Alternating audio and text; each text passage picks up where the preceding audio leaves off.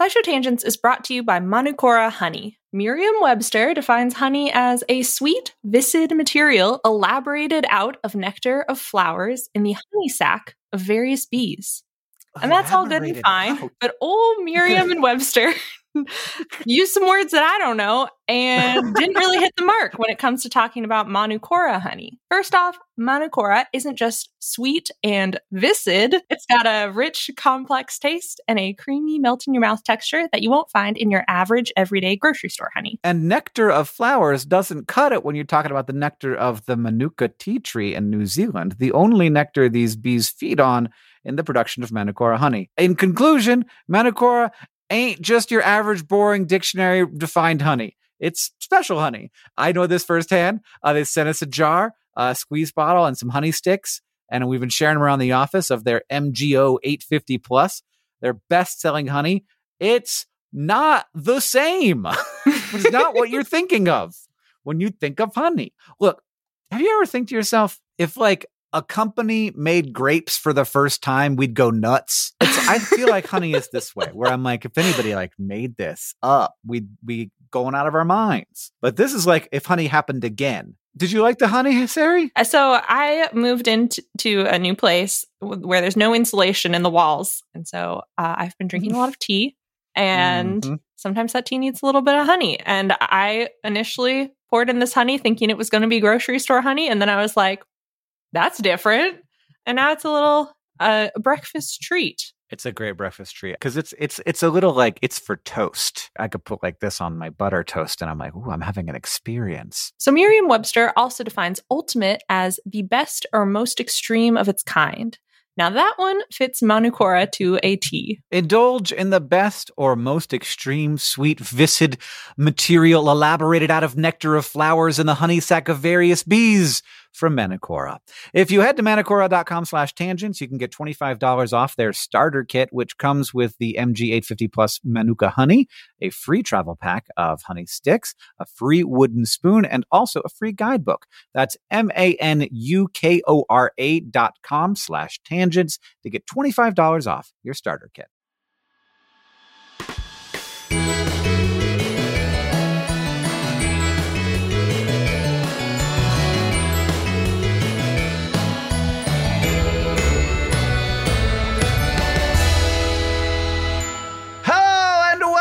SciShow Tangents, the lightly competitive knowledge showcase starring some of the geniuses that make the YouTube series SciShow happen. We are, I'm, a, guys, I'm a little bit bummed that Halloween is over. Yeah, uh, we all have normal was, names it's, again. It's, all, it's oh, boring no. now. This week, as always, I'm joined by Stefan Chin. Hey, what's the best nutrient? Ah, uh, protein.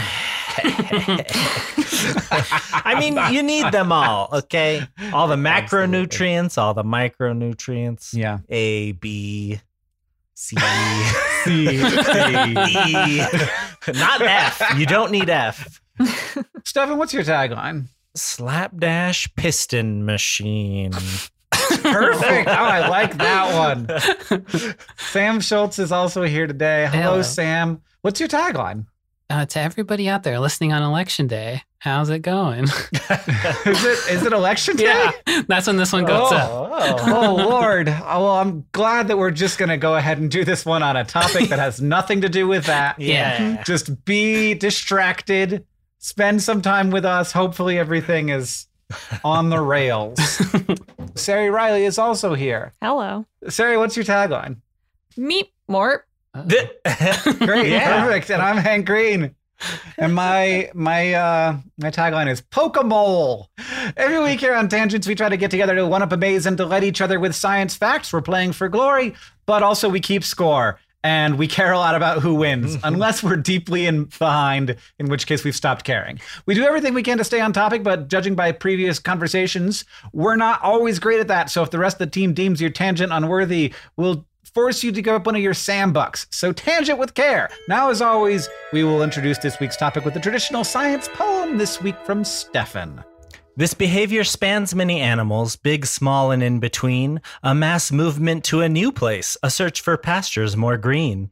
For reproductive purposes, or because of a lack of good munchies, or because of the changing seasons, you feel like you might just freeze. From a jellyfish that swims daily back and forth across a lake, to a young elk following the herd, learning which path to take, to a salmon swimming upstream to fill the river with roe, to the Arctic tern who travels the farthest, don't you know? They say it's not looking good here. Our conditions can only improve, so pack it up, kids. It's time to move. Hurry up now. There's no time to dilly dally or delay. And you can leave that behind. We'll be back here one day. One last example an insect living its life on the ice, migrating higher up the glacier using the sun as a compass device. That's part of the harsh life of the Himalayan wingless glacier midge. Meanwhile, I'm over here migrating from the couch to the fridge. Oh my god. Incredible. That was maybe three oh, different poems smushed Yeah, together yeah. into one longer poem. Oh god, the topic of the day is migration, which is an amazing thing. I don't know at what point it becomes migration because yes, I do have to go to the fridge Mm. to get food, but that's not migration. So Ceri, what is migration?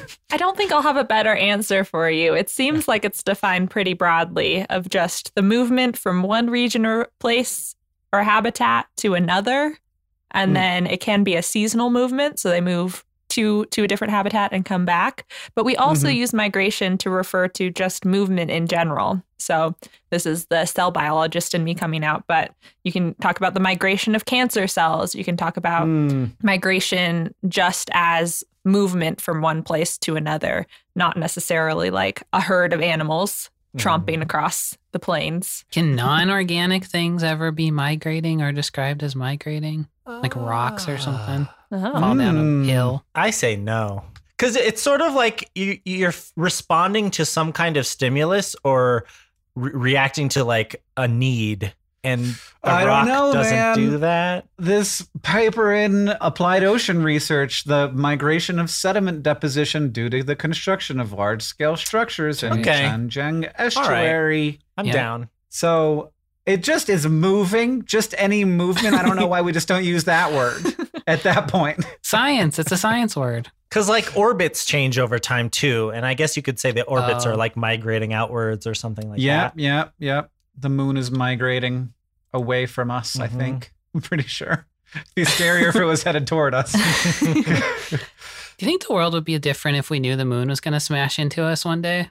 if it was like fairly soon, yes, but like we already know that the Earth is eventually doomed. Like Yeah. that's I guess w- anything that where we know that it's over within our lifetime would change, just like orgies all over the streets. oh god, not on the streets. I was thinking like blowing up the moon. Oh, yeah, we would blow up the Sure. moon. Yeah. like, Okay. yeah, the world would change because we'd blow up the fucking moon. We'd figure it out one step at a time. It's a pretty big oh. moon, You're but right. we'd figure it out. We'd all be raised to hate the moon and just Fucking dedicate moon. all of our. Rage, rage at the moon. You orb of doom. Fuck you, fuck you, fuck you. Well, anyway, so we so we don't know what migration is. Do you have anything about the etymology of migration, Ceri? Just more of the same. So migration and migrate both come from the Latin migratus, which is the past participle of migrare, which comes from the Proto-Indo-European root mei, so just may, I guess, which means to change or go or move. Ugh, okay. So we've we've had to describe movement for a while. This this root shows up in words like migration, but also mutation, but also commune, communicate, Hmm. uh, immune, and immutable. And it seems like migration started out as a word to apply to humans, like moving one place to another. And then Mhm. around the 1700s or 1800s, we started using it to mean animals going from place to place. And now it's time for One of our panelists has prepared three science facts for our education and enjoyment, but only one of them is real. The rest of us have to figure out either by deduction or wild guess which is the true fact. And if we do, we get a Sam Buck. If we're tricked, then Sam will get the Sam Buck. You can play along at home at twitter.com slash SciShow Tangents, where we will put up the three facts for you to click on so you can see how you measure up against us geniuses.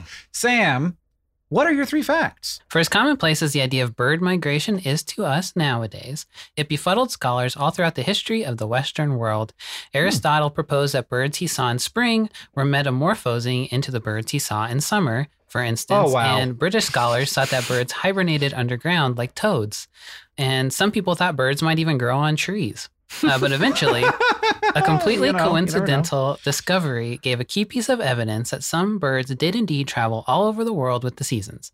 Which of these was that discovery? So, number one, in 1822, a hunter in Germany shot a white crane and, upon gathering it, found that it had a strange arrow stuck in its neck. After some examination at a nearby university, the arrow was found to be made of wood native to Africa.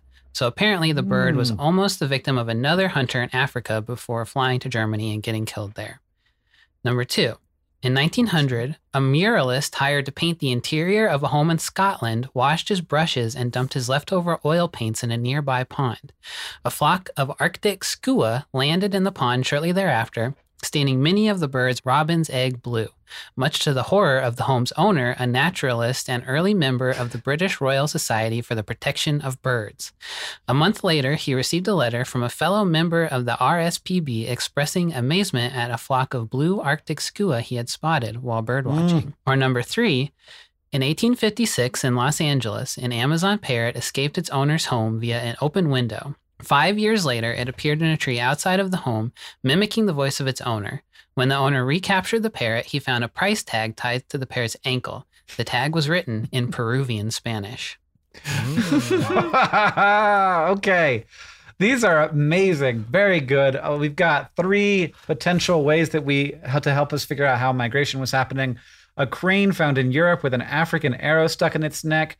Paint covered Arctic skua spotted by two distant naturalists. Or three, a pet Amazon parrot escaped and returned five years later with a Peruvian price tag. Do parrots get price tags tied to their ankles? Maybe not now, but in the 1850s. Yeah, yeah. Yeah. So that part seems reasonable. I don't believe, based on no knowledge whatsoever, that a parrot can travel across the ocean. Yeah, well, it went from Los Angeles to Peru. Oh, Los Angeles. So Angeles. eh, it could, it wouldn't have to go across the ocean. yeah, it still seems It'd far. be chilling out on the beach the whole way. But a parrot, a parrot doesn't go. Parrot likes to stay where it is. it told me. yeah, I mean, the idea that a parrot, which was uh, presumably imported from the Amazon, would know how to get back, but I don't know, maybe. I've seen so many trailers for dog movies where the dogs like run across the country. Mm-hmm. it's probably way easier for a parrot too. They can fly over all the danger Yeah. that a It's dog would true. encounter. All the danger except for the arrows that people are shooting into cranes' necks. Yeah. That one seems like totally legit to me. That one seems the most fake to me because it's Oh. like, how would I guess I don't know anything about archery. Can something be shot with an arrow and then still move? Yeah. If it's just a flesh wound and like if the arrowhead is fairly narrow and it just punctured instead of like creating a lot of tissue damage, I could totally see Yeah. a What I crane surviving. what I do know about about archery is generally the arrow passes through. In movies, it almost always like ends up sticking out of your body, but in real life, the arrow passes through unless it hits like a very big bone. In which case, usually the animal is okay. You know, okay. Not it, can, it can often survive that Uh, injury. Yeah. The giant hole in its neck. Well, it depends on where, what part of Yeah. its neck it is. That's Yeah, true. yeah. That's true. I also I wondered if you could figure out by looking at a piece of wood, like I know this African wood, but I bet you could though. Like I- carpenters Yeah. now, like they, like a, like if you have a friend who's into carpentry, they'll walk into your house and be like, "Oh, that's nice." this is is this pine? And like, oh yeah, that's pine. Like they just know. They'll like look at the wood, be like, this wood's not from around these parts. Or Uh-huh. however, a German person, is it a German person who found it? yeah. this wood's not from around these parts. yeah. and then the paint covered Arctic, how do you say it? Skua? I say skua. Yeah, I'm pretty sure it's skua. Skua? I think it's skua, but if Ceri can keep saying squaw, that'd be great.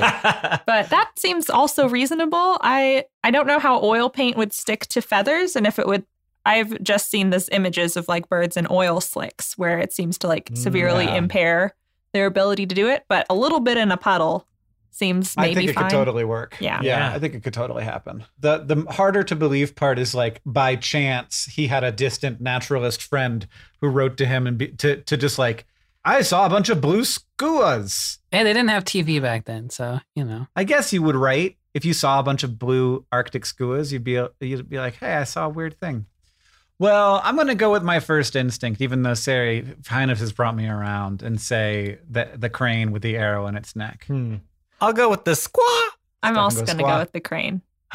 Oh, Ceri, Ceri threw a curveball here, Yeah. which makes me feel real good. Ah. I could see it in your eyes that you knew that, that it Wow. was the crane. Tried to lead us astray too. Yeah.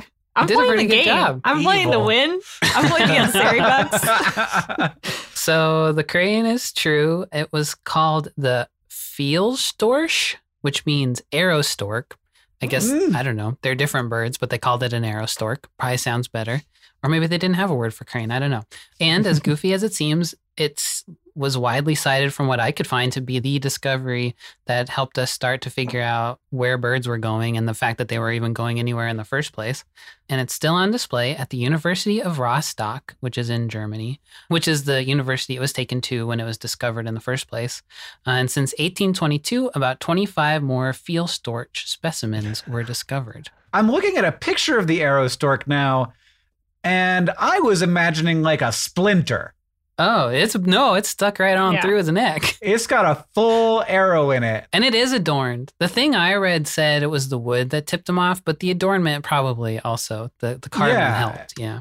It does not seem pleasant, but I guess I No. could see how it maybe Yeah, you survived. You make it work. and then he gets freaking shot in Germany. Very yeah, sad. that's the sad ending of the life for a story. Tries so hard and then gets shot in Germany. And 25 others that were shot once, Yeah. survived, and then shot again and died. Yeah.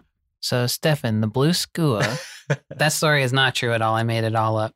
They do travel from Scotland to New Zealand. And while I was trying to find other birds to lie about, I saw a painting of a family from Scotland going to New Zealand. And then I just let the old imagination take it from there. And Amazon parrots and almost every kind of parrot, Stefan was right, they don't migrate at all. That's right. I should get a point for that. there are two types of parrot I found that do migrate, and they both migrate from Australia to Tasmania and back again. So not the farthest, but there are two. well, Sam, that was a banger. I loved it. And the existence of the arrow stork is something I will never forget. I only got one freaking point out of it, but whatever. You'll survive. now it's time to take a little break, and then it'll be time for the fact off.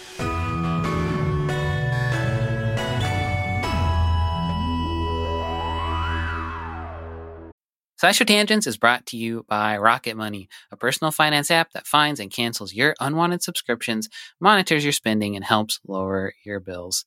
I said it before and I'll say it again. It's a subscription based world out there. Video games, art making programs, food delivery services. These things, they all have dang subscription services to subscribe to. And I don't want to cast as- aspersions, dispersions. What- Aspersions. One of those. Aspersions. Yeah. but it does seem like part of the subscription uh, business model is to get you to subscribe to something and then hope that you lose track of everything you subscribe to and just keep forking out 10 bucks a month until the sun Mhm. burns out. And you know what? That's actually a pretty good idea on their part, but it's not such a good idea for your wallet. Your money is like a bean. you want to plant it in fertile soil. You don't want people carving off pieces of your bean all the time. Yeah, That bean's not going to grow if, there, if there's a constant drain on the On the bean. bean. That is where Rocket Money comes in. With Rocket Money, you can see all your subscriptions in one place, decide what you do and don't want, and cancel things with just a tap. Rocket Money will even try to get you a refund for the last couple of months of wasted money. And beyond I mean, beans. And beyond subscription canceling, Rocket Money helps you build budgets, track your spending, and more. There's all kinds of ways to take care of those beans so they grow into a nice big bean plant. It has over 5 million users and ha- it helps save members an average of $720 a year with over 500 million in canceled subscriptions. What would you do with 720 beans? I'd buy more beans. Different kind of bean, I guess. A, a cheaper, beans more of a cheaper type of bean. You buy bean. cheaper beans with your expensive beans. yeah, until I had an infinite amount of the cheapest bean you could possibly have. Subscription companies hate this one simple trick because you figured out their plot and now you can use that money for beans instead. Stop wasting money on things you don't use and start using money on things like beans. Cancel your unwanted subscriptions by going to rocketmoney.com slash tangents. That's rocketmoney.com slash tangents. rocketmoney.com slash T-A-N-G-E-N-T-S. SciShow Tangents is brought to you by Factor, whose ready to eat meal delivery takes the stress out of meal planning. Stress is stressful. I don't like it. Life just goes and goes and it doesn't ever stop going. There's always something else to do. And one of those things is a very important thing called eating dinner. To eat dinner, one must pick out what they want to eat and then go to the grocery store and then buy the stuff and then chop the stuff and uh, do other things to the stuff. You have to heat the stuff and put it in water. And then afterwards, you have to take the things that you heated it in and they're gross and you have to make them clean again. Meanwhile, life is still happening that all, all that's building up around you. Um, this is terrifying. I'm so, I never want to cook again. You're right, Factor Ad. I don't. I don't want to have this happen. This is unacceptable. sometimes uh parentheses all the time uh you just don't have the time or the energy for meal planning on top of everything else going on in your life. So thankfully factor is here to help. Factor's two minute meals are your secret weapon come meal time. You can get Mhm. chef crafted meals that are better for you and better tasting than takeout delivered right to your door ready to heat and ready to eat. No prep, no mess, no sink full of dishes, no stress. We're kicking stress out the door in 2024, and I certainly hope that's true for me. Heck yeah, Factor. Kick my stress. right out the door. I'm gonna get a I'm gonna get a chest freezer just for these meals. Well, you're going to need one because they have over 35 meals to choose from, flexible ordering options, add ons, smoothies. Factor offers all sorts of fast, simple solutions when you're too busy to cook. Banish your stress, even if it's just for like one hour while you're eating dinner. Head to factormeals.com slash tangents50 and use code tangents50 to get 50% off. That's code tangents50 at factormeals.com slash tangents50 to get 50% off.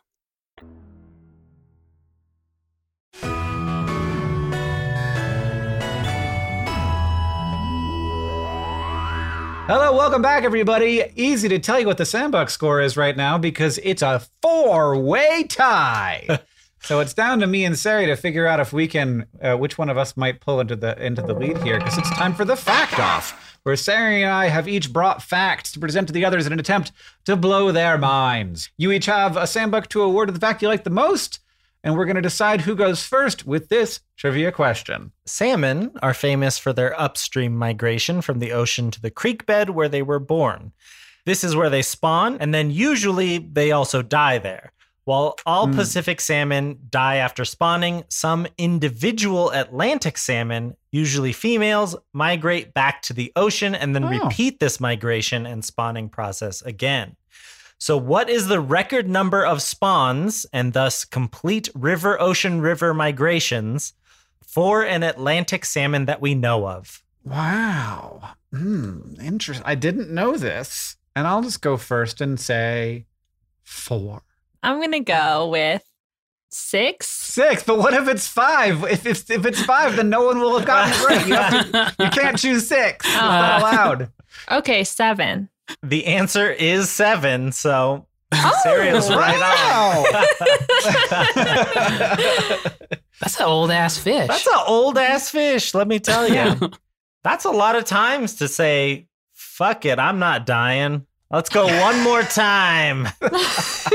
I can do this again. Good for her. All right, Ceri, do you want to go first? Yeah, my fact is related, so I think it'll be good. So, here are some things we know about American and European eels. One, they're in the family Anguillidae with other freshwater eels. Two, they're long and snake like and have a mucousy sheen on the outside. Three, Beautiful. if you like seafood, they can taste good. Here are some things we don't know about the American and European eels. How they all migrate to the Sargasso Sea to mate and have babies, and honestly, what do they even do there? And how do the babies go back to where the adults came from? Scientists have been puzzled by their mating habits and migration habits for centuries. Aristotle, being the man that he was, said that eels must have spontaneously came from the earth, like worms. Aristotle didn't know shit about migration. Uh, he was just like down. He, everything comes from below. yeah. But what's weird is our understanding isn't that much better than that. So, until around the early 1900s, scientists and fishermen had pretty much only seen adult freshwater eels, but knew that they had to be babies at some point. So, the Danish biologist Johannes Schmidt sort of made it his career's mission to figure out where the babies came from. So, because no one had found baby eels in rivers, the next most logical place to look was the river mouth in the ocean. So, he basically just sailed out to sea and cast nets until he caught smaller eels. In 1904, he caught a slightly smaller eel near Iceland, and then he just kept going further and further and catching tinier and tinier eels until around 1920 ish when he was like, I don't know, the smallest ones seem to be in the Sargasso Sea. what? He just traced him back. Yeah. he just caught eels his entire adult life. What the weird thing is, though, in the Sargasso Sea, he never caught adults. So he was like, the babies are coming from here, but I've never caught an adult here. And the Sargasso Sea is a very weird place anyway, because it's just like a salty, deep part of the ocean with a particular kind of seaweed and no land borders. There are four swirling currents that define it. Mhm. So it's a mysterious place, and then the e- eels are having mysterious sex there. Around 2012, scientists in Nova Scotia caught around 38 eels, so American freshwater eels, attached satellite tags and released a few of them each year in the fall of 2012, 2013, and 2014 into the Atlantic. 30 of them were eaten by sharks or other things ah. before they even made it into the open ocean, and eight Oh, successfully no. made it to the open ocean, and only one was tracked for the full 2,400 kilometers to the northernish part of the Sargasso Sea before their tracker got messed up. And this was very, very thrilling for scientists because it gave the first conclusive evidence that American eels did migrate to the Sargasso Sea. Hmm. Because in a separate five year study published in 2016, European scientists tagged 707 eels, and none of them made it to the Sargasso Sea. Only 80 ish made it to the open ocean. The rest of them got eaten, got lost, whatever.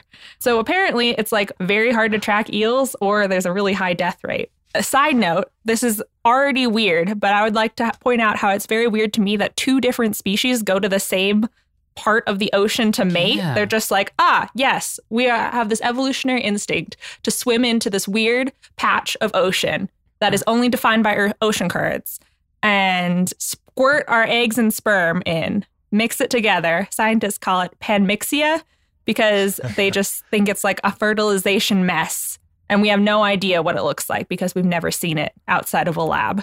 Then we don't know how these less muscular baby eels spend two to three years floating or swimming back towards freshwater rivers. There were a couple studies in a lab and Norwegian fjords about how baby eels have some sort of magnetic navigation abilities that they hold until they're adults that probably steer them towards currents that help them toward their destination. But with all these adults dying and being eaten, how are the babies making it? I don't know. Eels are a mystery. And people are worried about this because humans are eating a lot of eels. Oh. So we got to start saving them, but we don't know how to save them without knowing where they are. And we don't know where any eels are, apparently. Wait, so wh- where's the Sargasso Sea? In the Atlantic Ocean, it's like off the coast of Canada, like south of Iceland, and like way farther away from ah. Europe. So it's a shorter journey for the American eels than mm-hmm. the European eels. And they can't interbreed with each other, can they? I don't know. I don't. Okay. I assume not because they're separate, defined to be separate species. But maybe Okay. it's just like I don't know if anyone has tried to mate uh, an American eel and a European eel because if they're all mating in one big frenzy, who knows? Yeah. But maybe they have separate little pits. Can I just follow an eel? Can I and then like chase off the sharks because apparently that's a big problem. and be like, "You're my baby eel, Uh-huh. and I will sh- watch you day and night." It's like we need to follow the eel to the sex place. Mhm. Okay, is it my turn? It's, Yeah. go. All right, everybody. So I didn't. I don't know why I didn't know about army ants, but I didn't know about army ants, and they're they're uh, kinds of ants that are basically always either on the move or they're taking a brief break from being on the move. A colony has two phases. There's a 16 to 17 day nomadic phase where the ants are moving from place to place, and a 20 day stationary phase where they have actually found a place to live and they will stay there for a while. The stationary phase is the part where they make more ants. The queen will lay her eggs and the larvae start to pupate. And when that phase is over, the colony, which ranges in size from 100,000 to 2 million ants, goes back to its nomadic state, carrying the, larva around while also hunting for food. During the nomadic phase, the army ants go on foraging raids where you can see these like meter long lines of ants spanning across the forest floor, taking down whatever food they can find. But while they are in their nomadic phase, they don't have a place to relax and stay safe, except they do. They make a new nest at the end of every day. And that might sound like it'd be really cumbersome and really laborious. You have to find all the material to make it, but army ants have found the perfect building material for their nests. It's always available, it's always ready to go and cooperative because they build their nests out of their own bodies Oh. so they they these are called bivouacs and they uh, connect to each other using little hooks on their feet and the nests can vary with environment and with species but these living nests don't just allow the army ants to rapidly assemble and disassemble to get back on the road they also actually like create the specific environments necessary for their young and their queen to make the next generation. They adjust as the colony moves through different stages of that process. Scientists have studied the thermal gradients of bivouacs, and early in the nomadic phase, there's more like it's hotter on the inside to protect the brood, and then there's a sharp temperature gradient as it gets out to the walls, and the bivouac is really tightly packed. And as the nomadic phase goes on, the larvae begin to mature, and the colony starts being a looser bivouac structure, which creates a less sharp thermal gradient, and it isn't as hot in the middle. Uh-huh. So even with this instability of their lifestyle, where they're always on the move,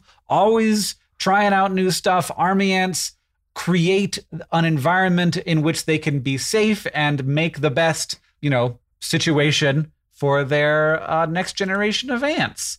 when they are having babies, is that two groups of army ants meeting or no? No, Okay. no. So they have a queen, and the queen is who is the the ant that Okay. gives gives. So they like carry the queen around and try to keep her very very safe. Okay. There's a whole thing. Uh, the lots of research has gone into how they protect the queen during their constant moving around, and so like there's a very specific part of the army ant train. So like as they're traveling around, they form these really long trains. The thickest part is the part where the queen is, and she's always in the middle. Extends out in front for a little ways, and then behind it's thicker for even longer, just in case like she falls behind, they can keep her up. Because the main thing it seems like is they're worried about her getting lost, hmm. which does happen sometimes. and if you if the queen just gets lost and you can't find her again, the army ants either die out or they have to go find another army ant clan to join with, and they're like, "We we submit to your will and will be part of your Whoa. army ant clan." We now." lost our queen. Can we borrow yours? We'll help. Jeremy there, he's really great at being a wall. Uh, Frank loves the window. That's So we that's can we have a lot to add to your house. This is disgusting. yeah, when you're migrating, you gotta have a place to sleep at night. I And guess. so you just build a house out of your friends. I guess so. So, will you go with Ceri with her fact about knowing so few details about the American and European eel migration, uh, besides the fact that they go to the Sargasso Sea and have babies somehow, in some way, and we have no idea. It's probably gross. Or my fact, where army ants make nests made up of army ants so that they can add some stability to their life on the go, which is also, according to you at least, gross. This is maybe the hardest one ever. Yeah, I don't know. Three, two, one. Hank. Harry? Okay. Oh. I'm glad we split. right, that works for me. Yeah. That works for me. That feels fair. All right, now it's time to ask the science couch. We've got some listener questions for our virtual couch of finely honed scientific minds. It's from at scared hippie who asks, "How are the trees doing? are, are the forests migrating as well? Is that a good thing or a bad thing?" The main the main system of uh, of migration of forests, which is a thing, is the next generation and the next generation and the next generation. Hmm. And I would imagine that forests are migrating because the climate is changing, though I don't know if they will be able to migrate fast enough considering the speed at which that is occurring. Ceri, do you have um, how how is my bullshitting going? That's great. I don't have to do anything. You can just keep going, and like what you're going to say will probably be also the notes that I have on my screen because they are so far. The, the two main forces that contribute to forest migration are seed dispersal in one direction and then population retreat because of some sort of environmental selection in the other direction. Hmm.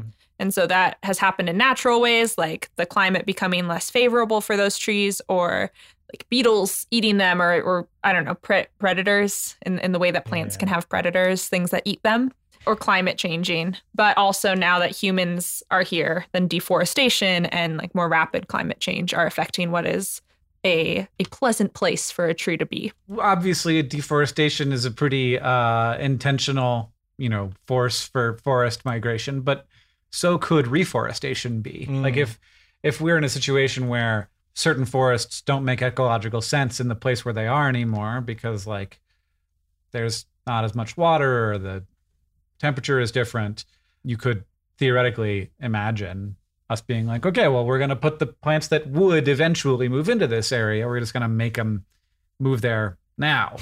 So we could be like, you guys can migrate faster Mhm. because we can just drop seeds down. Yeah, but they have a term for that. The scientists, they call that assisted migration, just like the humans giving a forest a helping hand. Y- You'll like it here, I promise. Yeah, In a couple decades. We've done the math. Mhm. So, how are the trees doing? Are they okay?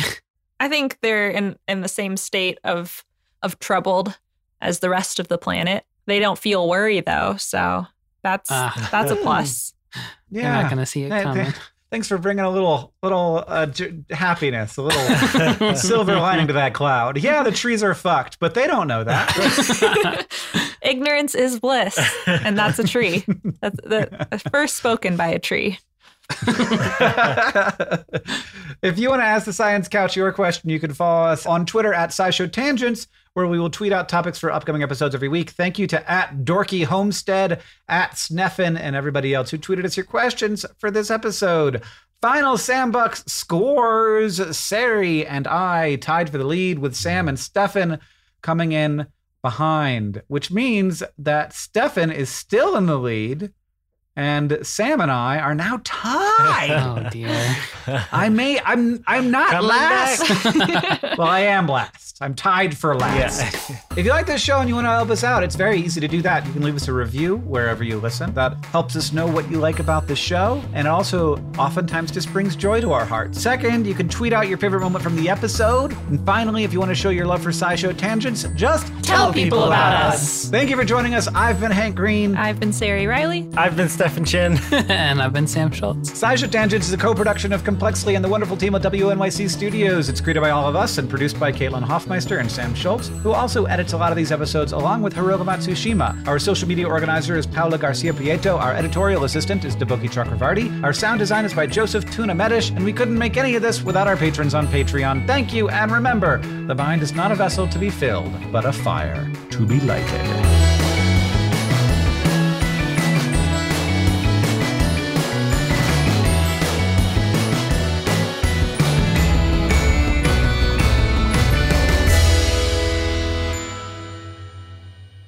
But one more thing.